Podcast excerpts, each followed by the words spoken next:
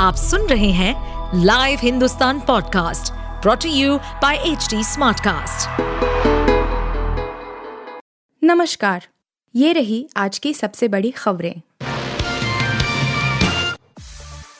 अयोध्या राम मंदिर के गर्भगृह की फर्श का काम आज से शुरू पूजन में शामिल हो सकते हैं सीएम योगी श्री राम जन्म भूमि में विराजमान रामलला के निर्माणाधीन दिव्य मंदिर के गर्भगृह में नक्काशीदार मकराना मार्बल की फ्लोरिंग का काम ज्येष्ठ शुक्ल त्रयोदशी के पर्व पर शुक्रवार से शुरू होगा।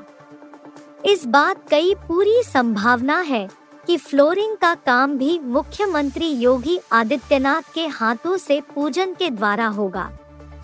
मुख्यमंत्री योगी श्री राम जन्म भूमि तीर्थ क्षेत्र अध्यक्ष महंत नृत्य गोपाल दास महाराज के पचासीवे जन्मोत्सव के अवसर पर आयोजित संत सम्मेलन के मुख्य अतिथि है।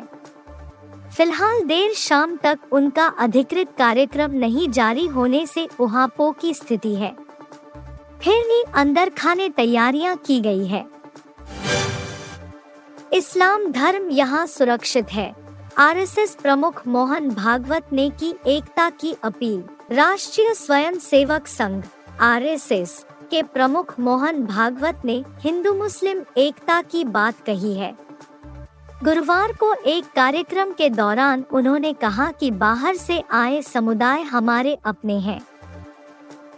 उन्होंने विवाद के बजाय संवाद का रास्ता अपनाने की अपील की है। संघ प्रमुख ने कहा अलग दिखते हैं, इसलिए अलग है। यह भाव न रहता तो देश नहीं टूटता। नागपुर में आयोजित संघ शिक्षा वर्ग के कार्यक्रम में भागवत ने कहा, कुछ संप्रदाय बाहर से आए। उनको लाने वाले जो बाहर से थे, उनके साथ हमारी लड़ाइयाँ हुई, लेकिन वो बाहर वाले तो चले गए, सब अंदर वाले हैं। नसीरुद्दीन शाह ने द केरल स्टोरी को बताया था खतरनाक। मनोज तिवारी ने नियत पर उठाया सवाल। द केरल स्टोरी को लेकर फ़िल्म कलाकारों की राय बनती हुई दिखी है। नसीरुद्दीन शाह ने हाल ही में फ़िल्म की सफलता को खतरनाक बताया और इसकी तुलना नाजी जर्मनी से की। उन्होंने यह भी कहा कि एक वक्त था जब हिटलर फ़िल्म निर्माताओं को नेता की प्रशंसा करने वाली फ़िल्म बनाने के लिए कहते थे। नसीरुद्दीन शाह के बयान को लेकर भोजपुरी एक्टर मनोज तिवारी ने उन पर निशाना साधा है। उन्होंने उनकी मंशा पर सवाल उठाए और कहा कि अगर उन्हें दिक्कत है तो वह कोर्ट जा सकते हैं। शाहबाद देरी हत्याकांड पुलिस रिमांड में निकल गई साहिल खान की हेकड़ी, साक्षी के मर्डर में इस्तेमाल चाकू बरामद। दिल्ली पुलिस ने शाहबाद देरी इलाके में 20 वर्षीय साहिल खान द्वारा एक नाबालिग लड़की साक्षी की हत्या में इस्तेमाल किया गया चाकू बरामद कर लिया है। दिल्ली पुलिस के special commissioner law and order Dipendra Pathak ने कहा कि मुख्य संदिग्ध साहिल की निशानदेही पर रिठाला मेट्रो स्टेशन के पास एक खाली प्लॉट से चाकू बरामद किया गया।